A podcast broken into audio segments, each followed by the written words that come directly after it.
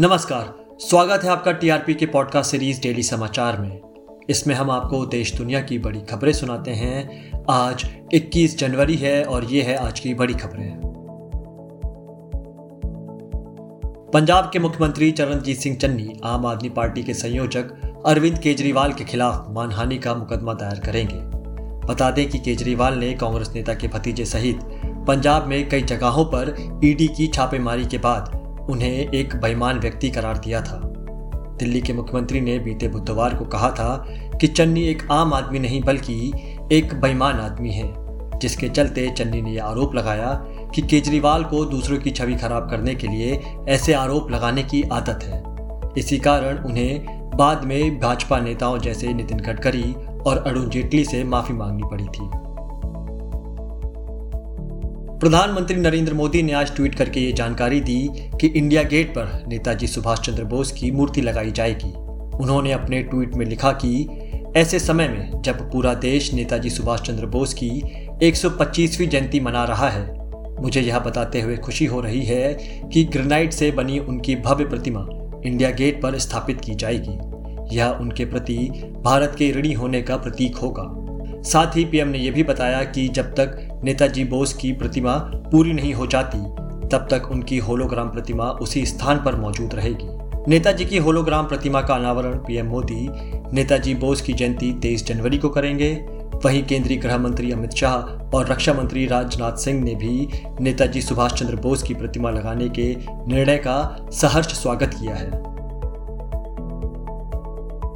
प्रधानमंत्री नरेंद्र मोदी ने नेताजी की मूर्ति लगाने का ऐलान ऐसे वक्त पर किया है जब इंडिया गेट पर अमर जवान ज्योति को लेकर विवाद चल रहा है। दरअसल सरकार ने अमर जवान ज्योति को नेशनल वॉर मेमोरियल की लॉ के साथ मर्ज करने का फैसला किया है। इस फैसले को लेकर कांग्रेस समेत कई विपक्षी नेता केंद्र सरकार का विरोध कर रहे हैं। कांग्रेस नेता राहुल गांधी का कहना है कि यह बहुत दुख की बात है कि हमारे वीर जवानों के लिए जो अमर जवान ज्योति जलती थी, उसे आज बुझा दिया जाएगा। कुछ लोग देश प्रेम व बलिदान को नहीं समझ सकते हैं। आपको बता दें कि अमर जवान ज्योति की स्थापना उन भारतीय सैनिकों की याद में की गई थी, जो 1971 के भारत पाकिस्तान युद्ध में शहीद हुए थे। इस युद्ध में भारत की विजय हुई थी और एक नए मुल्क, बांग्लादेश का गठन हुआ था।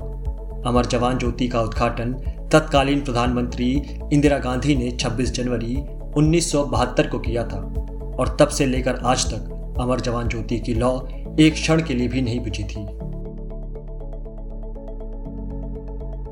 केंद्रीय स्वास्थ्य मंत्रालय द्वारा जारी आंकड़ों के अनुसार, भारत ने शुक्रवार को कोरोना वायरस के तीन लाख सैतालीस हज़ार दो सौ चौवन नए मामले दर्ज किए।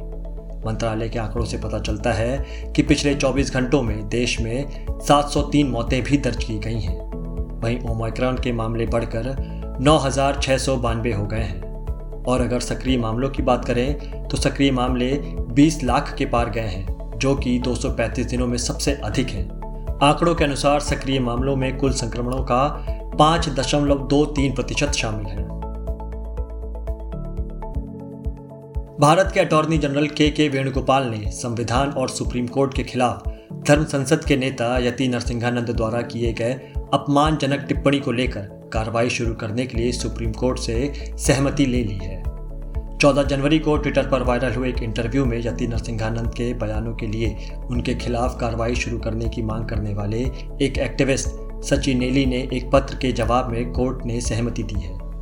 अटॉर्नी जनरल के अनुसार, यति नरसिंहानंद द्वारा दिए गए बयान निश्चित रूप से कंटेम्प्ट ऑफ़ सुप्रीम कोर्ट के समान है।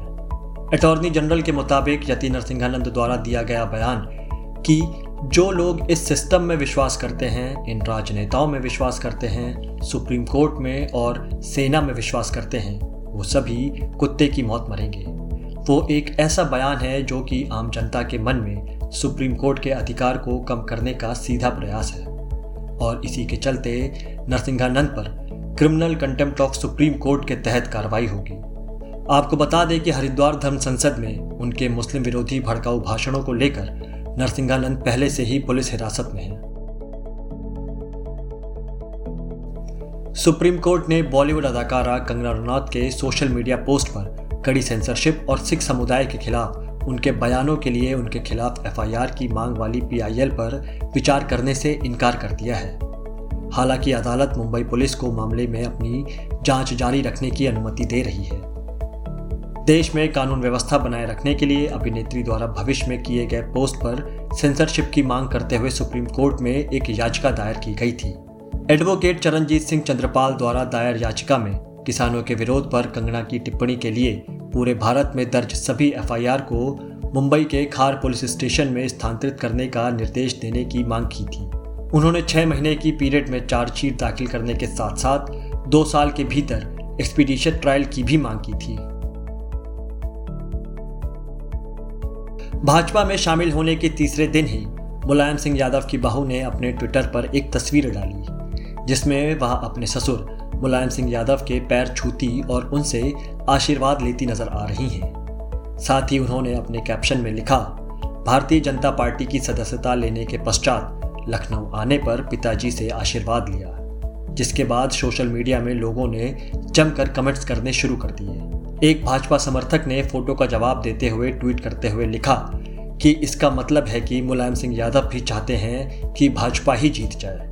आपको बता दें कि अपर्णा यादव ने 19 जनवरी को यूपी बीजेपी अध्यक्ष स्वतंत्र देव सिंह और राज्य के डिप्टी सीएम केशव प्रसाद मौर्य की मौजूदगी में भाजपा में शामिल हुई थी। ये था टीआरपी की पॉडकास्ट सीरीज़ डेली समाचार। ऐसे ही देश दुनिया की बड़ी खबरों के लिए टीआरपी की पॉडकास्ट सीरीज़ को फॉलो करें। साथ ही बेल आइकन को भी प्रेस करें। मेरा नाम आकाश दत्त है। इजाज़त दीजिए। नमस्कार।